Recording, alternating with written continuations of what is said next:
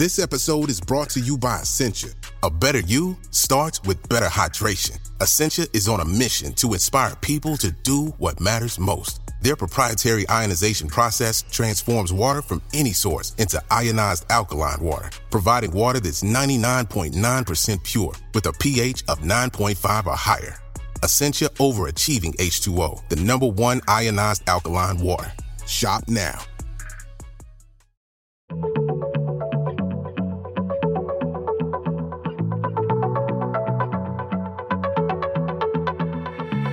Hello and welcome to Radio Astronomy, the podcast from the makers of BBC Sky at Night magazine. You can subscribe to the print edition of the magazine by visiting skyatnightmagazine.com or to our digital edition by visiting iTunes or Google Play. This episode, I'm talking to astronomer Robert Fesen about exploding stars, white dwarfs, and his recent observations of an 850 year old stellar collision. I'm Rob Fesen. I'm a, an emeritus professor at Dartmouth College in New Hampshire. Um, I've worked at various places. I was uh, a postdoc at um, NASA Goddard Space Flight Center in Greenbelt, Maryland. I got my PhD at the University of Michigan. Um, then I went on to the University of Colorado before I um, ended up in Boulder. Uh, after after that, uh, I went to uh, Dartmouth after that. So I've been uh, doing uh, research in astronomy for over 30 years. Um, I'm now retired in the last few years, but I feel like I'm hardly retired. Um, I'm doing more stuff now than I have while I was uh, teaching because I have all this free time. you know, weekends are just another day to work. So, um, um, and I've mostly done work on supernova remnants and supernova. I've um, I've studied pretty much all the famous remnants in the sky, uh, the the young ones, uh, particularly um, the Crab Nebula, and uh, uh another famous remnant for at least astronomers is a thing called Cassiopeia, which is only 350 years old. It's the brightest radio object in the sky uh, outside of the galactic center. So it's a it's a easy object to work on. Um, so and I've also done things um, older remnants, supernova remnants.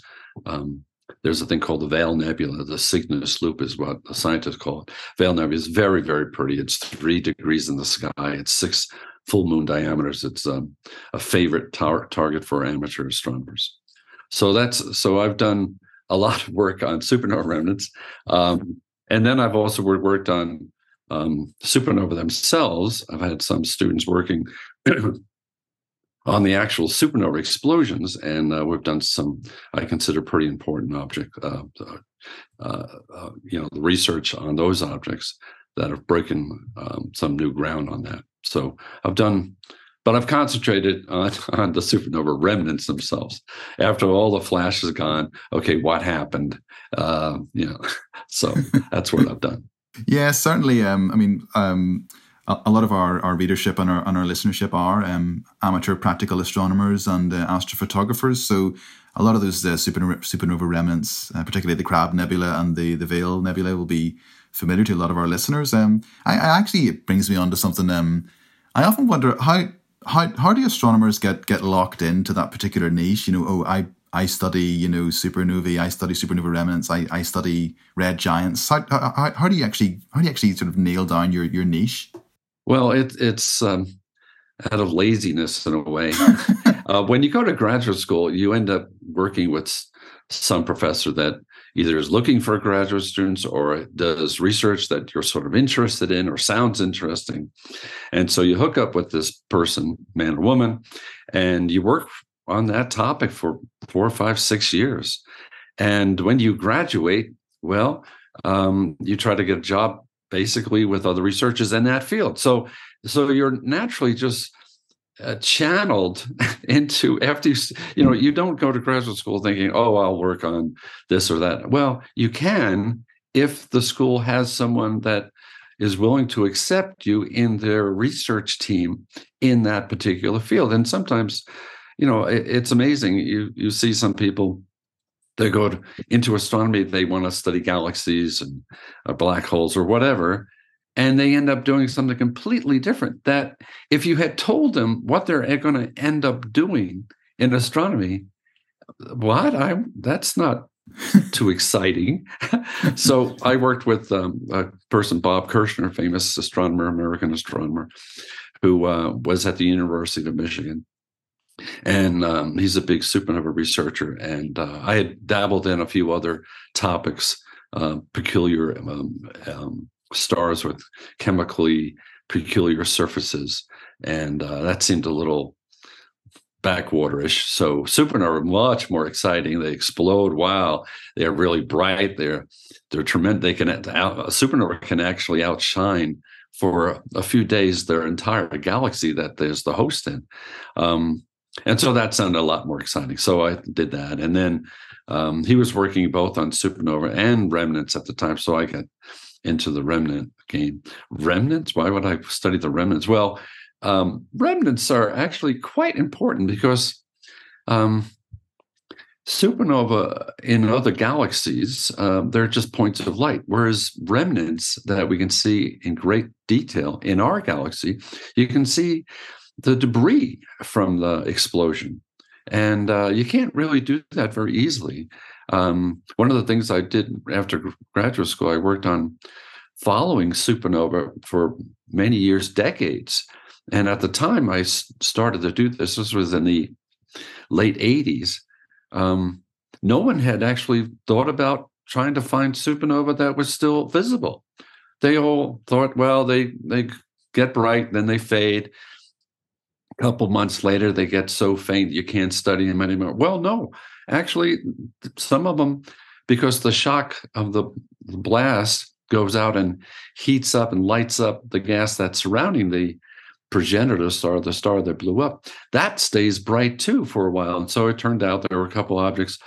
And I remember going to a couple meetings where I showed them, wow, here's what a supernova looks like 10, 15 years after. And they were like, whoa, Whoa, you can see now. Not all supernova are still bright after 10 or 15 years, but um, two years ago, two three years ago, I, uh, I and a graduate student, um, we detected an object, the remnant of a supernova that took place in 1941.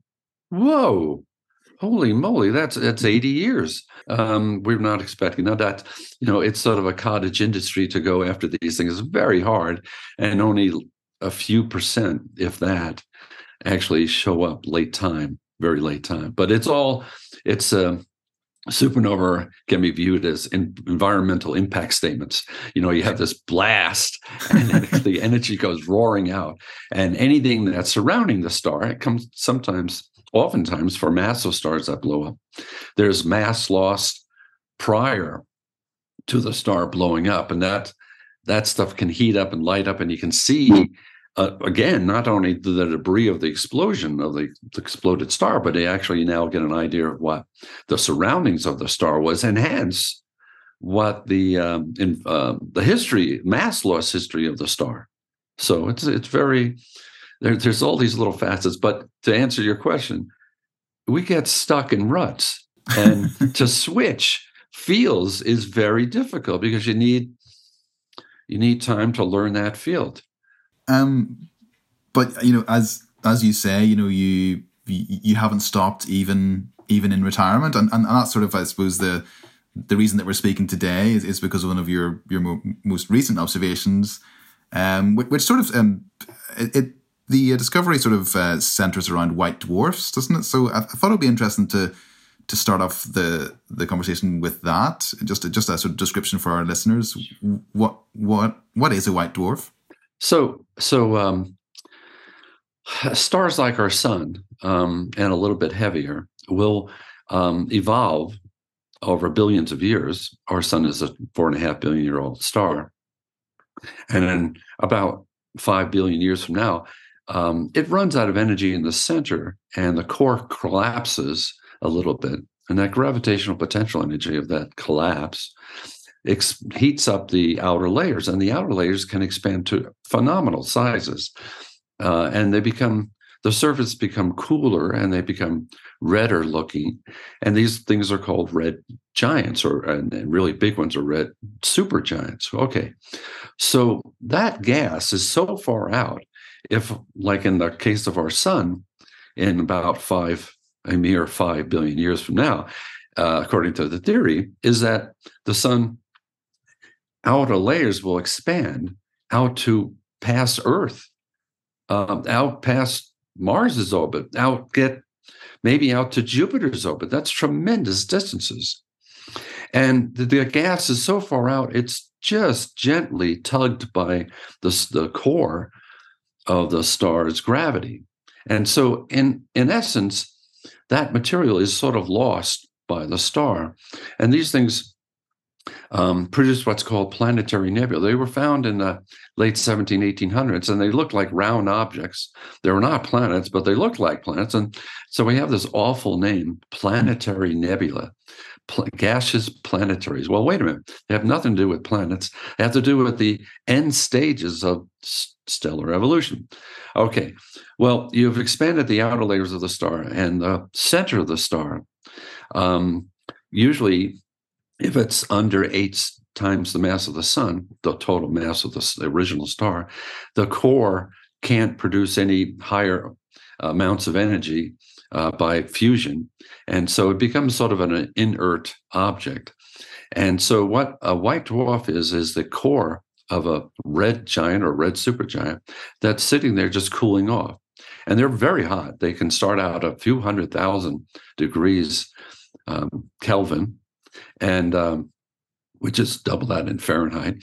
But so they can get really start out very hot because you're looking at an exposed core of a star, and they slowly cool off, and they're pretty hot. And when things are pretty hot, they emit so much blue as much as red light, and so they look sort of whitish. And these are small things. They contain can contain half or similar uh, mass to our sun.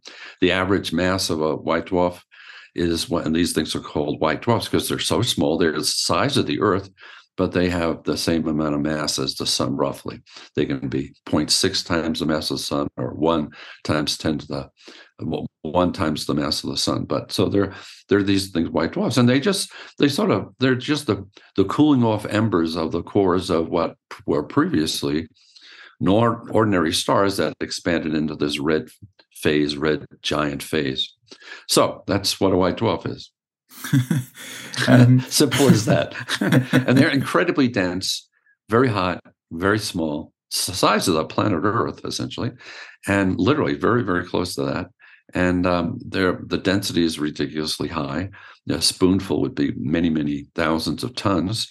Um, and but they're not heating, they're not producing energy anymore. They're just cooling off.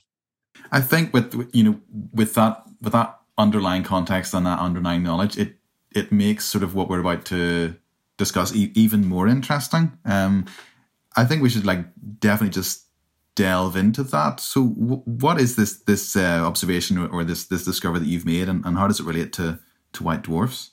Okay, so um, just stepping back, so I work on supernovas, mostly remnants of supernova, and there's two f- types or two flavors, if you want to call it that, of how why why does a star blow up? I mean, really, why why does a star suddenly commit suicide? I mean, it why does it blow up? You actually blow up a star. A star can blow up. Well, in stars that are more than about eight times the mass of the sun, there's an energy crisis they come into where they can't produce any more energy in the core um, than is needed to keep the layers warm enough and push the, the gas pressure up high enough to keep the outer layers from just collapsing down.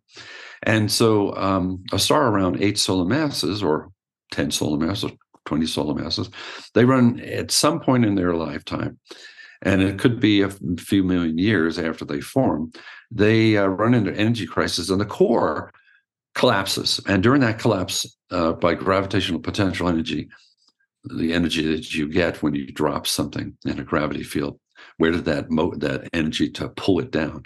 That energy goes into pushing the outer layers up. So the core gener- uh, collapse generates this enormous energy explosion. And so it blows most of the star away. And you can get, instead of a white dwarf, you get a neutron star or a black hole. So massive stars, and it's been known for 40 or 50 years, the, the, the, the canonical number, the number everyone uses between turning from a red giant into a white dwarf, just sedately cooling off, to blowing up is around eight solar masses. All right. The other type of way you can get a, a exploding star is a, is in that white dwarf. Okay, if a white dwarf um, has a binary companion, has a so it's a binary two stars, and actually binary stars are actually fairly common. In fact, out of uh, two thirds of all the stars that you see in the sky are in binary systems. Um, our sun is sort of an oddball in a way. It's 30% likelihood that we're in a single star system. You know, in uh, Star Wars, there were two setting stars uh, setting in the original Star Wars episode. Um, so uh, binaries uh, could have a white dwarf that was originally a red giant or red supergiant, and you have this other star. Well, that star they're both born, about the original star, the star that led to the white dwarf, and the other companion star, about the same age. So one star turns into a white dwarf first. Then the other star turns into a red giant second. Well, in the process, all that gas can get collected, gravitationally pulled into the other star, into the white dwarf. Well, it turns out that white dwarfs can't be any mass, any uh, random size and mass. There's a limit to how much mass can be um, contained in a white dwarf. It's it's 1.4 times the mass of the sun. Well, what happens if it's more massive than 1.4? It blows up. It blows up for the sort of the same reason that the massive core blows up. So you can get a white dwarf blowing up if you just push a little extra mass at its 1.399 times the mass of the sun. Just throw a little bit more mass in it and then run like hell because that thing's going to blow up. And they're there. And since it's a white dwarf, they don't have a white dwarf, the outer layers of the star, the hydrogen helium rich layers, they're gone. And so um, what you end up having is a star that blows up that has no hydrogen helium in it basically. And they're they're called type ones and um, yes and then the stars that are massive stars that have plenty of hydrogen in the outer layers they're called type two. So there's ones and twos. Okay ones no hydrogen twos plenty of hydrogen. The object i was looking at i was not expecting to work on this supernova of where both stars in a binary um, um, uh, merge together. You can get them to merge. Why would they merge? Why do they just start uh, leave alone, just merge, uh, orbiting each other, orbiting a, a, center of mass? Well, it turns out gravitation um, potential can be released from a system, and you can lose that, and these things will slowly spiral in. It doesn't happen overnight. It will take 50 or 60 million years for two white dwarfs that were originally ordinary stars that will merge slowly together. And in the last few moments, there's an explosion goes on. All right.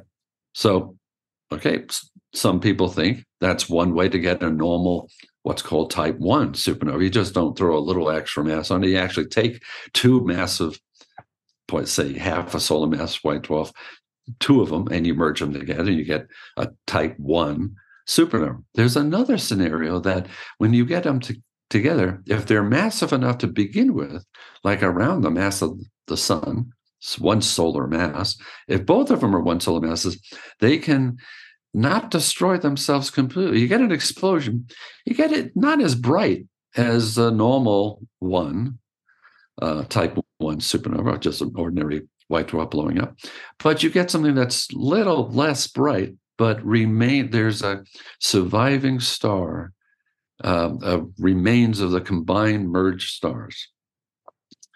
All right so that's that's the scenario. So what i did um i don't know how much detail you want to go into but what happened was um uh it's an interesting short little story backstory. So um amateur astronomers, I've been working with amateurs in the last few years. Uh, they've uh, the equipment that amateurs uh, astrophotographers have these days is just changed dramatically. Um, these new detectors, CMOS detectors, and these beautiful, uh, high quality refractor telescopes, and they they can take um, observations, hundreds of observations over a, month or so, just because their observatories are remotely controlled. They just type in what objects they want to look at, how how many exposures to take. You know, they're asleep. The telescope's operating remotely, automatically. So these amateurs have been taking some uh, images of the sky. So I've been working with them, and they have given me some great, great discoveries. Um, what other amateurs do also is they oftentimes try to find the, what we talk about as planetary nebula, and um, they're fun objects to find because they're bright. Uh, mission line source is very bright. Uh, the gas glows and the emissions, and um, uh, one amateur, there's a bunch of amateurs to do this. They search catalogs that are online, and one of the catalogs that a lot of people look at is um, um, this is infrared satellite NASA put up in the early 2000s called WISE. It stands for Wide Field Infrared Survey Explorer. WISE, W I S E. And this amateur, his name is Dana Patchick, and he lives in LA. And he he like a lot of amateurs, they go out and look at archival data there's several data sets online, and you can find interesting objects. And and when they find something, they name it after themselves. They keep a track, and this normally the the the routine is you name it after the first two letters of your last name. His name is Patchick, so it's PA. And this one object he saw was a his his 30th detection was a was a ring, a donut shape emission in the mid infrared. Uh, uh, way past what we can see with our eye. It's sort of the infrared that you t- you use for uh, sensors for opening and closing doors and whatever, and turning on lights. It's it, that part of the spectrum. And um, he sent that uh, discovery off to some astronomers in the United States using telescopes in southern Arizona. And uh, they looked at it, and normally you would see these things bright in emission, and certain filters can concentrate on those emission lines. And they didn't see a damn thing. They they they took 20 minute exposure said, there's, there's nothing here. And Dana said, Well, wait a minute, there's something there. I see it in the catalog why don't you guys try? So the next year they tried with a bigger telescope down in Arizona, a three and a half meter telescope. Took spectrum of it. That's really how you can really study these. You break the light up. You can see where it's emitting the brightest, and you can tell a lot about uh, the properties, the how hot the gas is, and what's the chemical makeup. And uh, they didn't say anything. In fact, they didn't even reduce the data. They said that all the normal emissions that normally you see in planetary nebula, the old uh, remains of of uh, stars, the gas bags, um, not not there, so they didn't reduce it. Then um, some amateurs um, had been communicating with some University of um, Hong Kong astronomers who often work with planetary uh, discoveries, amateur discoveries, and they they have a catalog. They have an online catalog of all these discoveries, known planetary nebula and suspected planetary nebula. And they uh, they went out and used a 10 meter telescope. A 10 meter, te- yeah, one of the largest on the on on Earth in Canary Islands, and and they took spectrum. They didn't see anything either. They walked away. They didn't reduce the data either.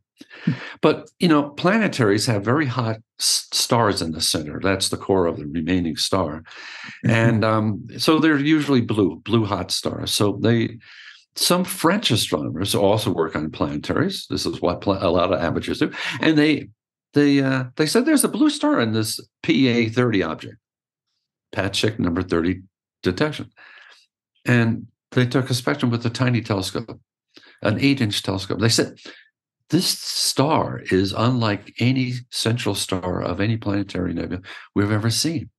Well, they sent that back to the University of Hong Kong astronomers, and, and they got oh whoa whoa they got all excited, and they went back to look at the data they had taken, but not reduced. They didn't analyze, and they said, "Whoa, this thing is very interesting." So they started to prepare a paper, but the Russians beat them to it. The hmm. Russians used a six-meter telescope, one of the biggest telescopes Russia has, and they looked at the star. They saw the same infrared WISE catalog object, and they said, let's look at this. And they saw the blue star in the center. They took a spectrum uh, and they said, man, this thing is bizarre. the star has a wind. Normally, star like the sun has a wind of around three, uh, four hundred kilometers per second. That's pretty fast wind. That's that'll blow your hair back. 300, 400 kilometers per second. I mean, that's fast. The fastest winds of ordinary, well, not so ordinary stars, the fastest stellar winds is what they're called, is a couple thousand kilometers per second. This star in the center of PA 30 has a wind of an astounding velocity of 16,000 kilometers per second. Are you kidding me? I mean, 16,000, that's three to four fold faster than the fastest winds we've ever seen. So something's up here. So when the, the Hong Kong astronomers went back to look at the data, they said, holy cow, there's, this star is amazing. And the nebulosity, um, it, it's really faint, but it shows up in sulfur emission. And the sulfur emission seems to be expanding the ejecta of what may be a supernova, uh, gives uh, 1100 kilometers per second. Well, the Hong Kong astronomers are used to were using working on planetary nebula which planetary nebulae expand very slowly 10 20 kilometers per second which earthly span it's that's outrageous but for astronomical that's that's almost dead slow. Supernova expands 10,000 15,000 kilometers per second. So when they said 1100 they said whoa that's really fast. And they look back at where pa 30 is in the sky. It's just about where in the sky um, chinese and japanese astronomers in late 12th century saw a new star that lasted, they could still see it for almost six months. So they, the Hong Kong astronomers came to the party late, but they said, We've got an interesting object, and it's a remnant from a supernova that the ancients, Chinese and Japanese, they the Chinese made three records of it, recordings of it, and the Japanese said there were two separate sightings, recorded sightings of the star seen in around where PA 30 is, it's our current constellation, Cassiopeia. And so, uh, anyway, so they published their paper in 2021, two years after the Russians found the amazing star. And I had work on the supernova, uh, another supernova remnant associated with 1181, the 12, late 12th century supernova. And uh, I thought, oh, this, they're, the Hong Kong astronomers got it all wrong. No, no, they got it right. Um, um, they so I looked right after their paper came out uh, two years ago.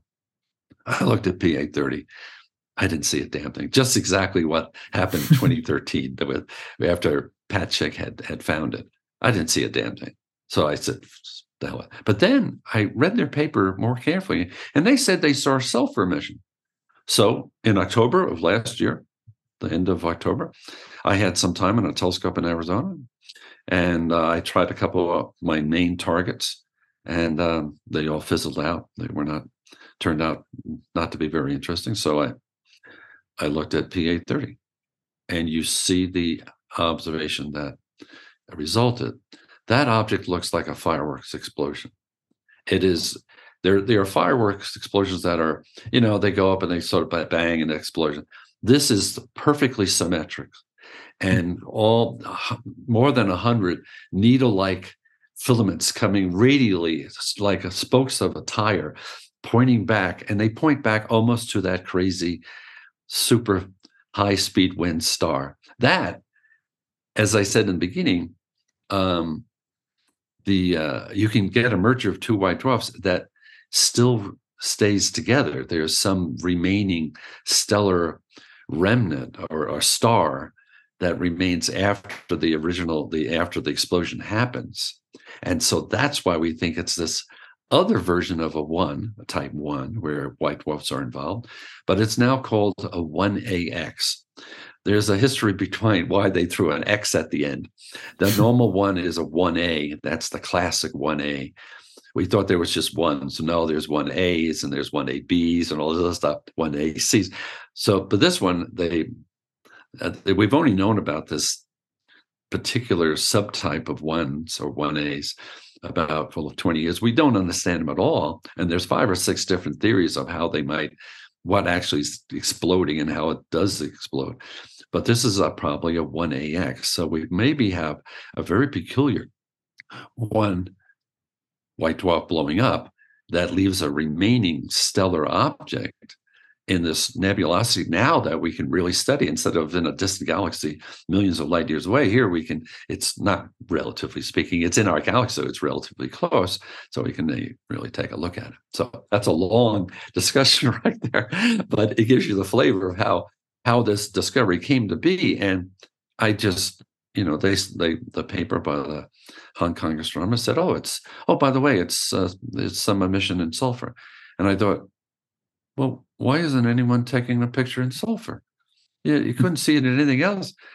Why don't you just take a sulfur image? And that's what came up. And I, I took a 10 minute exposure and I said, this thing has detail. This has structure. So that's how it ended up. Fantastic. The ob- observation in itself is obviously incredible. And it's obviously obviously really exciting, and, and the image is absolutely spectacular. But I, I was wanting to get to get your um, sort of views on what what are the sort of wider astronomical or or cosmological implications of of of this observation? Do you think? Um, well, supernova turned out to be very important in general in an astrophysical sense. They're the ones, they're the sites in, in the universe where you make all the heavy elements in stars that then get spread out into the space. For example, type 1A supernova, the white dwarf, is the standard scenario where you have you push a white dwarf over its 1.4 solar mass limit. That generates almost a solar mass of iron. In fact most of the iron in the universe comes out of these explosions of white dwarf that generate so much iron. All the iron that we see in the earth was generated from previous generations of stars, white dwarf blowing up, that seeded the interstellar medium, the gas in a galaxy, with this products, this pollution, if you want to think of it that way, of heavier elements. And then planets and stars form out of that gas. And that's where all the heavy elements come from because you know, um, everything started out, we think, with hydrogen and helium, pure hydrogen and helium. Okay, stars make heavy elements. That's how they make energy. But how do you get the heavy elements out of the star? Well, you blow them up. Okay, that's how you get all the carbon and oxygen. With the oxygen we breathe, the carbon that makes up hydrocarbons, hydrogen and carbon mixing together in, in molecules. That's how you get the iron. Uh, type one supernova, an ordinary white dwarf blowing up. So that's the essence of why supernovae are so important. They produce both the massive stars, eight more than eight times the mass of the sun, and the white dwarfs blowing up. They they enrich the gas of that it's in a galaxy that eventually form new generations of stars and new new generations of planets. So that's the importance on a wider scale. Um, did did you sort of have to do any follow up observations or sort of f- f- further analysis um, in order to actually um, you know conclude that that you were seeing what you thought you were seeing? Yeah, yeah. So after I took the images, uh, I had a student at the University of um, from Columbia, Columbia University in New York City. He happened to be there with me, and we were both excited. That we had never seen anything like this. I have never there's no supernova remnant in our galaxy that look anything like this. This is, unfortunately, there's another nebulosity that is called the fireworks nebula. Looks nothing as good as this. Okay, so um, um, the follow-up observation was um, we took I took some spectra of the gas. I wanted to see what it looked like. It has no hydrogen helium. Aha. Okay. It's a one. It's an explosion of a white dwarf. Okay. And the fact that you see in this core, on the center of all these spiky filaments pointing back to it. Okay. Uh, that so this looks like what some people think is a 1AX. Okay, great. The spectra showed that it's expanding at 1100 kilometers per second, just exactly what the Hong Kong astronomers finally came out with. Great. They get an age of 900 of uh, 990 years, almost a, a thousand years. Well, wait a minute. They connected to the 1181. That's 850 years old, roughly speaking. They had an error of 300 years. It could be plus 300, uh, 1,000 years plus 300, so 1,300 years old, or, sorry, 1,000 minus 300, so 700 years old. So it, it the bracketed the 1181, 850 year old. They made a mistake in the calculation. And when I know how big the object really is, and we now know how far away it is, you just so you know physically how big it is and how fast the stuff expands, you can determine its age. The age I get is 850 years. and as I wrote in a paper, almost a little too good. The error bar for me is uh, 60 years, plus or minus 60 years. So it sure looks like the 1181 supernova that the Chinese and Japanese saw in early August of 1181 AD. All right, so that's the follow up. Now, I am trying to, um, uh, this coming week, next Friday, a week from today, is the deadline for submission of what um, for proposals to use the James Webb Space Telescope. Well, now, the James Webb Space Telescope, this thing was found, remember, in the infrared, in the WISE infrared images that look like a donut. Okay. So we know it's bright in the infrared. Webb Space Telescope is is built to do basically infrared imaging and, and observations. So I and some collaborators are are busy writing proposals to observe this object with the Webb Space Telescope. The Webb now on the ground, the images I took were they were okay. They're pretty decent images, but the either Hubble or Webb can resolve this thing in tremendous 20 times higher resolution well will look like blurry images after we look at the at the James mm-hmm. Webb or the Hubble Space Telescope images. I mean, I'm expecting these things to look like spokes, thin needle-like spokes coming out of a out of the source. Um, so we're busy writing that proposal, and and um, so that's the follow-up. And we're going to try to do both Hubble and James Webb Space Telescope images. And and we know it's bright in the infrared. So what does it look like in the infrared? How how spiky does it look? And the Webb can detect dust. The the debris of this exploded merger of two white dwarfs should be very rich in everything but hydrogen helium should be rich in carbon and oxygen and, and magnesium and sulfur and um, argon and, and silicon whole uh, the all a lot of heavy elements, heavier elements than hydrogen helium. And so they form dust. Those elements in large quantities can form dust.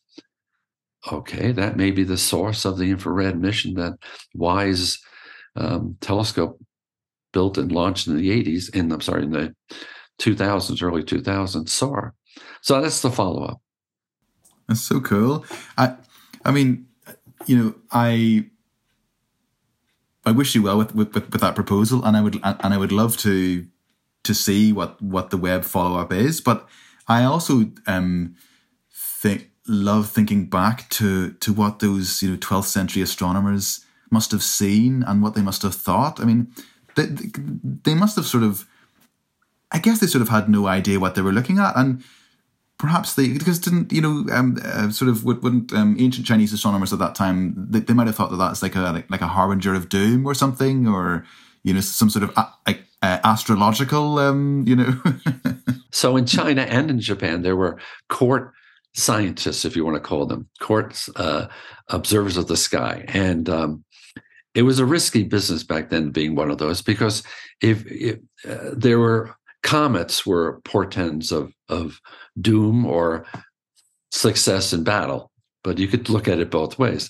These new what what the ancients in um, the uh, Oriental countries called them were guest stars. They were guests, show up for a little bit, and then they did they move on, and um, they were different from comets because comets moved in the sky mm-hmm. as they orbited the sun, like the the planets. Um, these so-called guest stars would bright shine bright for a few days and weeks maybe and then slowly fade never move in where they were originally seen so they were different. And the colors of them uh, so there were general portents of doom and gloom maybe and but uh, the court astronomers had to be careful. If they they would sometimes changed the color of the guest star to the emperor's favorite color. So it was a good sign in the heavens. The gods were shining down um, favorably on the emperor. So when we read these accounts, oh, and the star was yellow and then it turned red. Well, we don't know if they were telling the truth or if the emperor didn't like the color blue, but oh, yellow, yellow is okay. And so, um, but yeah, what did they think it was going on? It was a sign from heaven, it, literally a sign of heaven. And the uh, it was easy for them to see these uh, events because to ancients, they spent a lot of time outside. Um, and to them, their TV set there there was the sky. So anything occurred in the sky they would notice. And the fact this object just to complete the story was um, we now know how far away this PA 30 nebulosity was is. And we know how bright it was based on the general um, reports from the uh, chinese and japanese. And it turns out just like the the 1AX supernova or less bright than a normal supernova. This turns out to be also probably less bright. So it fits the picture. So we have a beautiful object that has scientific importance.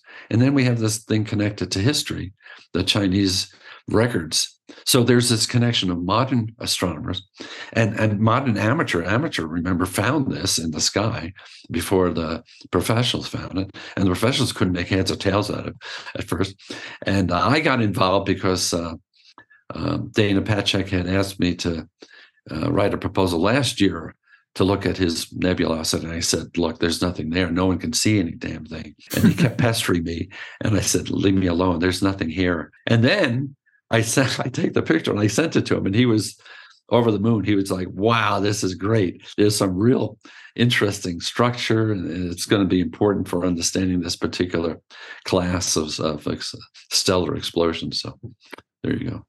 Yeah, I mean, it's it, it's sort of nice that the the story came full circle. You know, when you think of sort of the 12th century astronomers looking at it, not knowing what it is, it disappears, and now here we are. You know, with their infrared space telescopes, you know, potentially potentially going to you know observe it. I mean, they, you know, 12th century astronomers, if you told them that we were going to do that, it would just be blowing their minds, wouldn't it? Yes, I mean, and, and of course they were amateurs too. They were, yeah. but they didn't have telescopes. But um, yeah, it's at every level.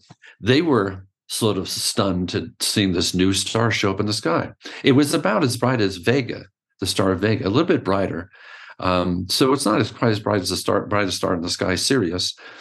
Um, but it could have been, you know, uh, close to not quite as bright as Jupiter. Well, you would notice that, and that corresponds to that there were five separate records of this thing, mm-hmm. and we never, we always had this other object thought to be the remnant of the 1181. I worked on that as my PhD part of my PhD thesis, but it never really fit. It seemed older than just 850 years old. It, it seemed like 2,500 or 3,000 years old. It never fit. It we always it was a shoehorn to try to get that get it into the 850 year age uh, estimate. This this fits without any effort. This, but it's weird. It's a weird, and you can say, hold on, it's just a strange object. Let's leave it alone. These oddball objects. It turns out because it's so faint, much fainter than a normal supernova, we don't know how common this is. We would have missed these faint things in other galaxies. And there's some researchers think that one of three white dwarfs blowing up is this type. It's actually relatively common. We just didn't know it because they're so faint relatively to a normal exploding star. Absolutely incredible. Yeah, it's so so cool. It's, it's such a cool story, and um, we're sort of we're we're sort of running running out of time here. But um, yeah, I, I, just wanted to say, you know, thanks thanks for coming on the podcast and sharing the story with us. Um, and who knows, you know, I mean, as I said, I I wish you luck with your proposal, and perhaps if you get some observing time, you could come back and, t- and, and tell us and tell us what you find with with Webb. You know.